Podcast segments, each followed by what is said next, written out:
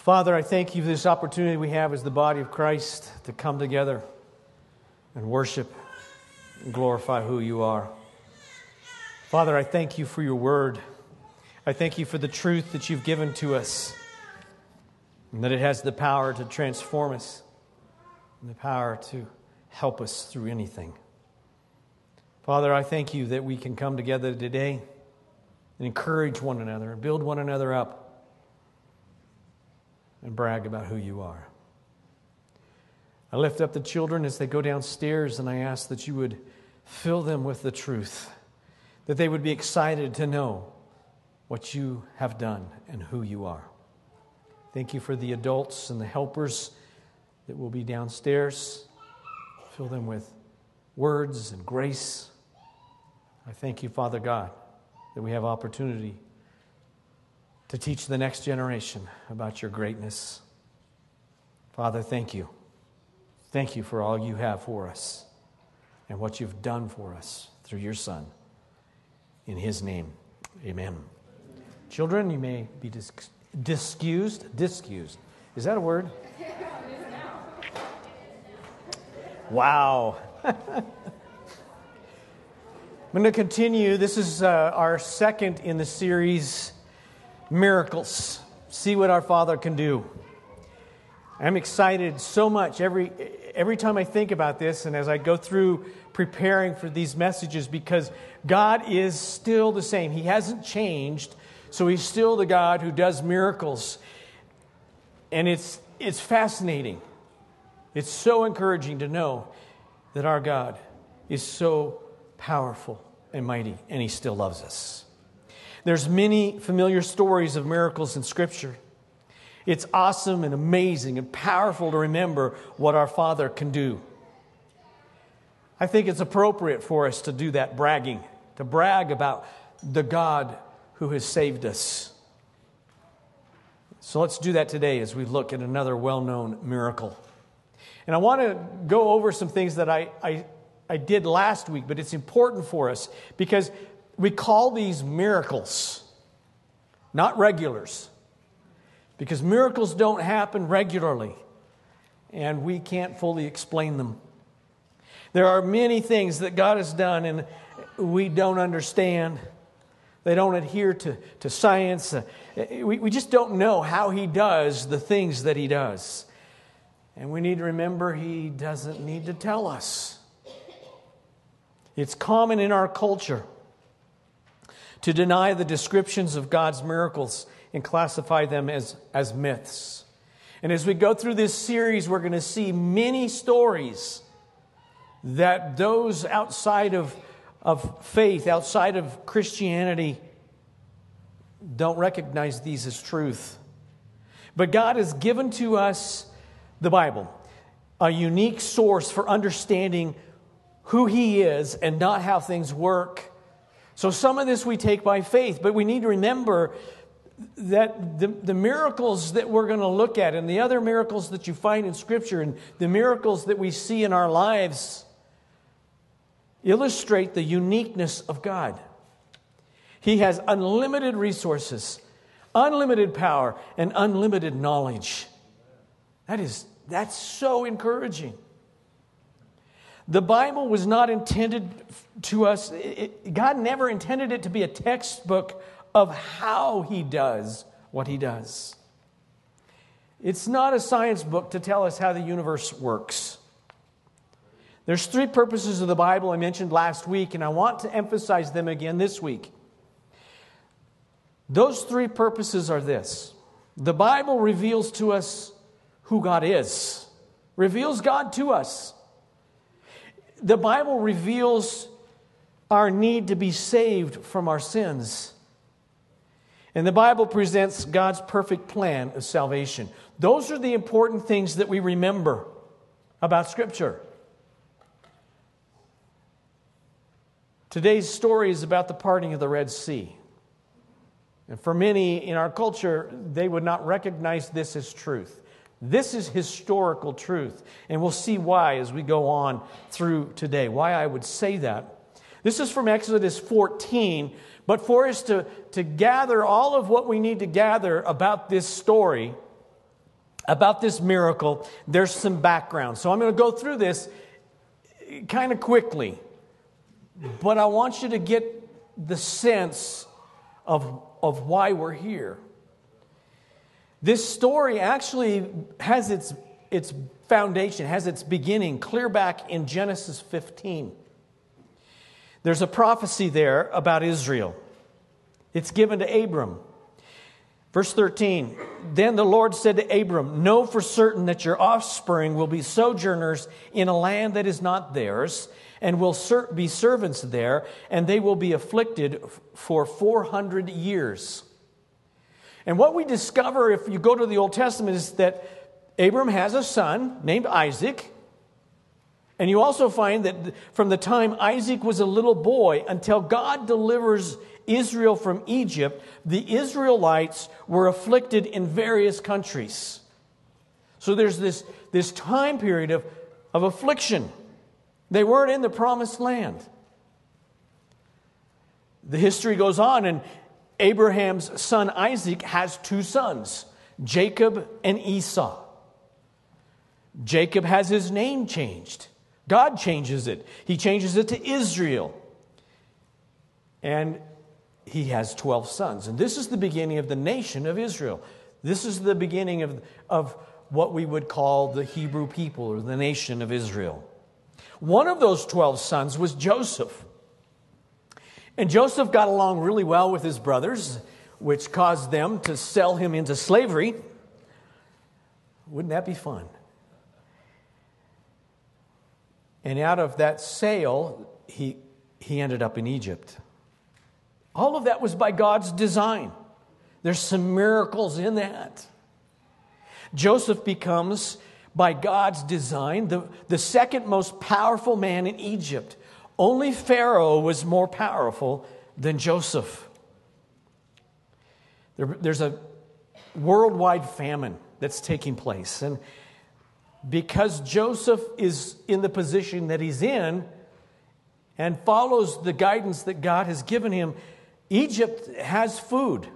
So Israel takes his entire family to Egypt to escape the famine. Because of Joseph's position, the nation of Israel survives. When Israel took his family there, there were 70 people who initially went to Egypt. In Egypt, the, uh, the family of of um, Israel multiplied and their numbers grew. There, there became more and more Israelites. Time passes on, Joseph dies, Pharaoh dies, there's a new Pharaoh, there's a new ruler in Egypt, and there begins to be more and more oppression on the Israelites. They become slaves that are oppressed. Not only that, but the Egyptians see that these Israelite people are multiplying and there's a population explosion going on amongst the Israelites. And they try to limit that, that growth. And so the pharaohs say to the midwives, kill all the infant boys. So they're trying to control the, the population of their slaves. And you, if you remember the story, it's another miracle. Moses is placed into a, a mar, an ark of reeds and, and he's, he's rescued by Pharaoh's daughter. And Moses grows up in, in the king's household. After he's, he's an adult, he realizes that he's connected to the Jewish people and, and he finds this, this sense that he's got to do something for his, his people. And, and, and he knows that God has called him to deliver Israel from their slavery in Egypt. And if you remember the story, Moses is, is used by God, and there's 10 plagues that, that God places on the Egyptians. And the last plague was the death of the firstborn. The Israelites were protected from that plague by painting blood on their doors. This was the beginning of what the Israelites called the Passover. Incredibly important feast. As a matter of fact, this was the most important celebration in all of Judaism. And this is where it begins. So that has all happened. And the, the firstborn have all been killed. And Pharaoh finally goes, We can't handle this anymore. You, leave. So the nation of Israel leaves. And as they leave, God is leading them with a, a pillar of fire and a, and a cloud, and, and there's all this stuff happening, and, and all of Israel leaves Egypt. But, you know, the Pharaoh can't handle that, and he becomes angry. And he pursues them. And, and even in his hardness of heart and, and all of the, the chariots and horses and soldiers and everything that's happening, all of this is by God's design. This is part of God's plan. And that's where we pick up this story. So that's the background. And this is where we pick up what God is doing in Exodus 14. And there's no way I can just go, let's just do a little snippet here and snippet there. I want God's word to speak. So we're going to read this. Follow along in your Bible if you can. This is an incredible story. Then the Lord said to Moses, Tell the people of Israel to turn back and encamp in front of Pi-hahiroth between Migdol and the sea in front of Baal-zephon. You shall encamp facing it by the sea. For Pharaoh will say of the people of Israel, They are wandering in the land, the wilderness has shut them in. And I will harden Pharaoh's heart, and he will pursue them, and I will get glory over Pharaoh and all his host, and the Egyptians shall know that I am the Lord. And they did so. Now, now, this is an important part of the story because they've gone and God is leading them. But God leads his people in, in such a way that, that it looks like they're wandering because he takes them up to the north and then they backtrack and they're coming back down south. So he's deliberately causing it to appear like they're just wandering, they're stuck. So Pharaoh thinks that they're caught between his army and the sea. But that's all by God's plan. Verse 5 When the king of Egypt was told that the people had fled, the mind of Pharaoh and his servants was changed toward the people, and they said, What is this we have done? That we have let Israel go from serving us. So he made, made ready his chariot and took his army with him, and took 600 chosen chariots and all the other chariots of Egypt with officers over all of them. And the Lord hardened the heart of Pharaoh, king of Egypt, and he pursued the people of Israel while the people of Israel were going out defiantly. The Egyptians pursued them, all Pharaoh's horses and chariots, and his horsemen and his army, and overtook them encamped by the sea, by Pi-hahiroth, in front of Baal-zephon. When Pharaoh drew near, the people of Israel lifted up their eyes, and behold, the Egyptians were marching after them. So the Egyptians could see that this, this is happening. And they feared greatly. And the people of Israel cried out to the Lord. They said this to Moses Is it because there are no graves in Egypt that you have taken us away to die in the wilderness? What have you done to us, bringing us out of Egypt? Is not this what we said to you in Egypt? Leave us alone that we may serve the Egyptians. For it would have been better for us to serve the Egyptians than to die in the wilderness. Just a short amount of time of wandering, and they were ready to go back to Egypt. The Israelites were overcome with fear and doubt. They could see the army coming. The, the sea was before them. They're trapped. But this is all by God's plan. His plan was for them to see His might, His deliverance, and fully put their trust in Him. There are many circumstances that we come to in our lives that can look horrible and yet be totally in God's plan. What appears to be to us a desperate situation is nothing difficult for God to overcome. This is a part of what we need to learn from these kinds of miracles. We see things very differently than God does. And you begin to see this in the story. Let's go on, verse 13. And Moses said to the people, Fear not, stand firm, and see the salvation of the Lord, which he will work for you today. For the Egyptians whom you see today, you shall never see again. The Lord will fight for you, and you have only to be silent. Only to be silent. That's a statement of having really great trust in God. And there's a, there's a fabulous psalm that I, that I like that teaches us this total trust in God. It's Psalms 46. It's 11 verses. Here we go. Verse 1 God is our refuge and strength, a very present help in trouble. Therefore, we will not fear, though the earth gives way, though the mountains be moved into the heart of the sea, though its waters roar and foam, though the mountains tremble at its swelling. Selah. There is a river whose streams make glad the city of God, the holy habitation of the Most High. God is in the midst of her. She shall not be moved. God will help her when morning dawns. The nations rage, the kingdoms totter. He utters his voice, the earth melts. The Lord of hosts is with us. The God of Jacob is our fortress. Selah. Come, behold the works of the Lord, how he has brought desolation on the earth. He makes wars to cease and ends of the earth. He breaks the bow, the bow and shatters the spear. He burns the chariots with fire. Be still and know that I am God. I will be exalted among the nations. I will be exalted in the earth. The Lord of hosts is with us. The God of Jacob is our fortress.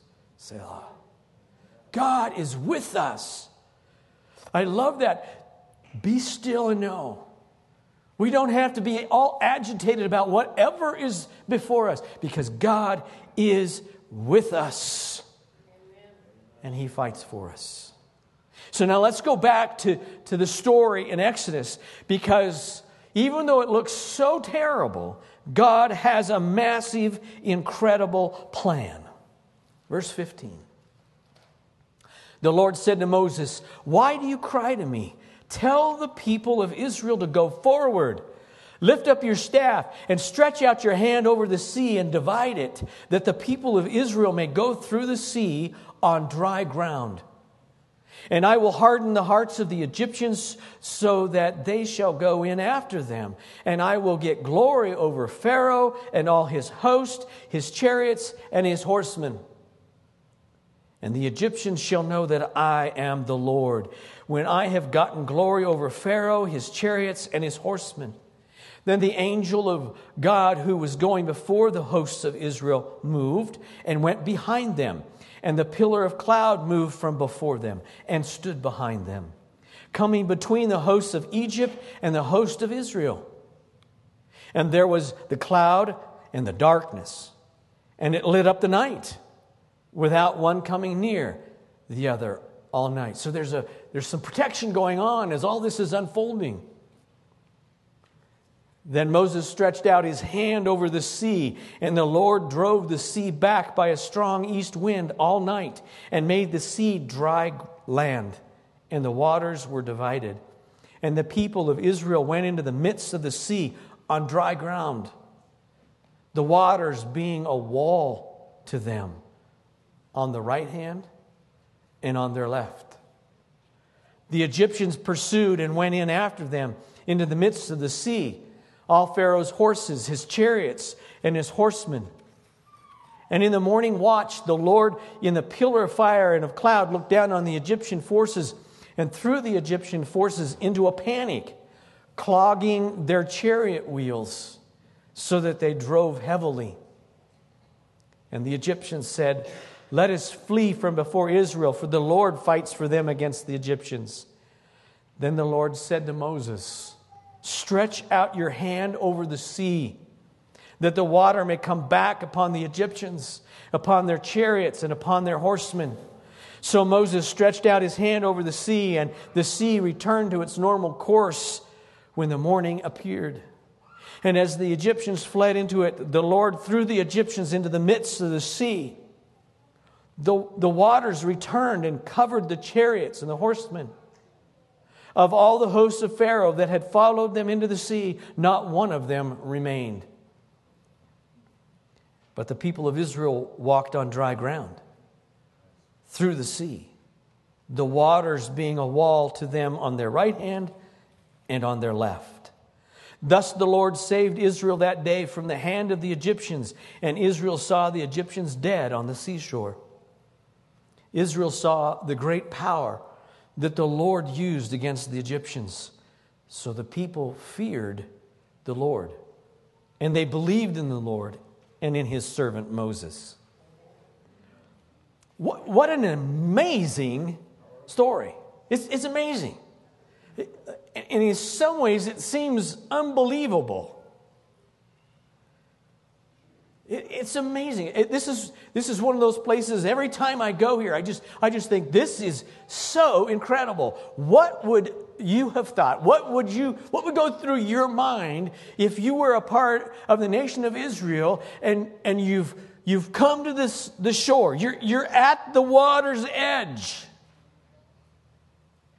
and it parts and there's a wall of water over here, and there's a wall of water over here, and you walk through in between these two walls of water, and you're on dry ground. What would go through your mind? You're walking through there, and you look at the wall, and boom, there goes a squid. what? How amazing is this? And it's dry ground, so this, this huge group of people the nation of Israel walks through this sea on dry ground. Is that absolutely amazing? For some, it seems unbelievable. And, and the critics throughout history have, have come up with all kinds of ways to, to tell us that, well, this is, this is not really true. But that's not what we understand in Scripture. God's word is true. I take this as a historical event. This is an event that actually happened. Well, Pastor, that, how can you say that? Well, I can say that because that's the way it's presented in Scripture. There are some critics who, who want to, to pull this down and make it into some kind of strange mythological story and one of the places they go is, is well, they, they really didn't follow the path to the Red Sea. They went through the Reed Sea, which is only kind of a marshy area. It, it makes it easier to think of, right? Not really.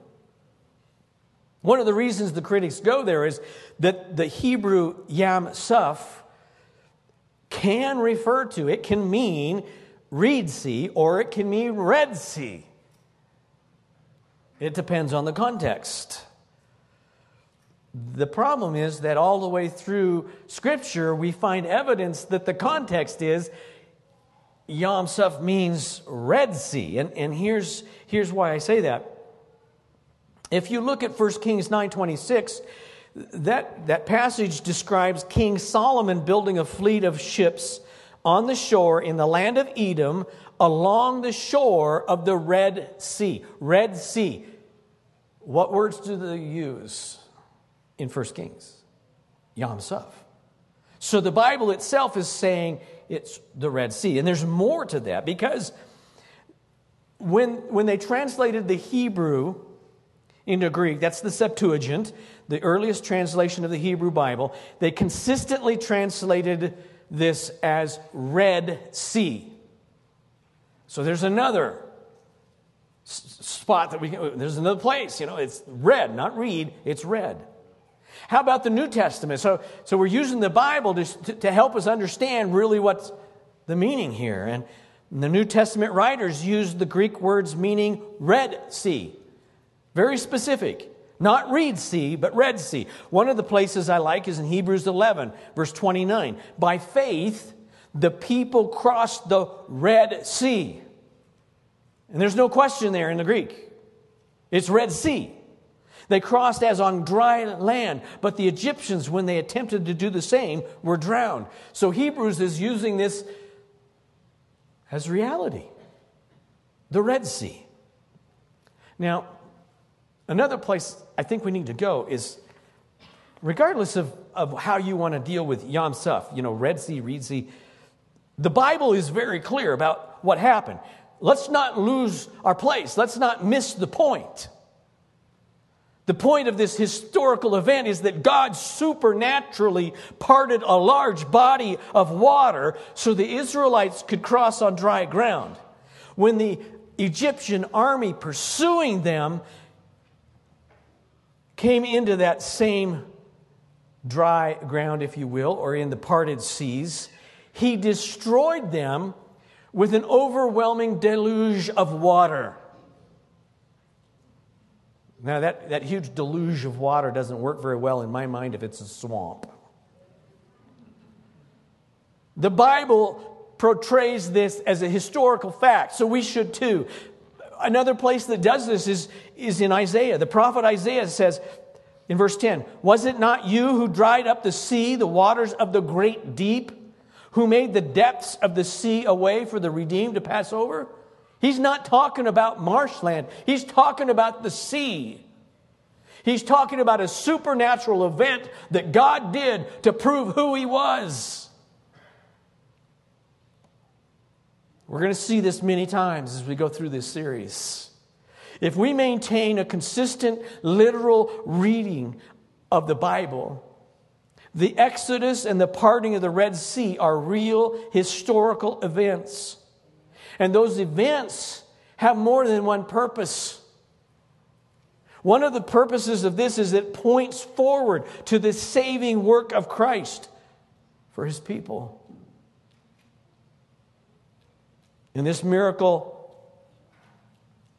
God does some other things as well. He's, he's pointing forward to Jesus, but he's also demonstrating his power and his authority over nations and over nature. It's all His. He can do anything He wants to with it, and He has the power and authority to do whatever He wants to. We also understand this because Paul connects the Exodus from Egypt and the crossing of the Red Sea to salvation in Christ. The apostle says this in 1 Corinthians chapter 10 beginning in verse 1, "For I do not want you to be unaware, brothers, that our fathers were all under the cloud and all passed through the sea, and all were baptized into Moses in the cloud and in the sea, and all ate the same spiritual food, and all drank the same spiritual drink, for they drank from the spiritual rock that followed them, and that rock was Christ." Paul makes the connection. If you notice, Paul says all were baptized into Moses. They passed through the water. Just as the Israelites were baptized into Moses, Christians, believers, are baptized into Christ. Paul says this in Romans 6, verse 4 We were buried, therefore, with him by baptism into death, in order that just as Christ was raised from the dead by the glory of the Father, we too might walk in the newness of life. We begin to put these things together. In the miracle of the parting of the Red Sea, God provided a physical salvation from a physical slavery. The nation of Israel was in a, a situation of slavery. God provided a means for them to be removed, redeemed, rescued from that slavery. Do you see the connection? Through Christ, the believer is given spiritual salvation from spiritual slavery. Huge connection. The Israelites were, were slaves to the Egyptians. And each one of us has been a slave to sin. That's what, we're, that's what we see. Re- remember that that idea of slavery is used many times in the New Testament speaking about how we need to be saved. I was reminded of what Jesus said to the Pharisees in John chapter 8, beginning of verse 34. Jesus answered them, he's talking to the Pharisees Truly, truly, I say to you, everyone who practices sin is a slave to sin. The slave does not remain in the house forever, the son remains forever. So if the son sets you free, you will be free indeed. The greatest freedom that the nation of Israel experienced at that time in history was when the sea came back on the Egyptian forces. They passed through the water. The Egyptians did not. They were truly free. No one from Egypt pursued them after that.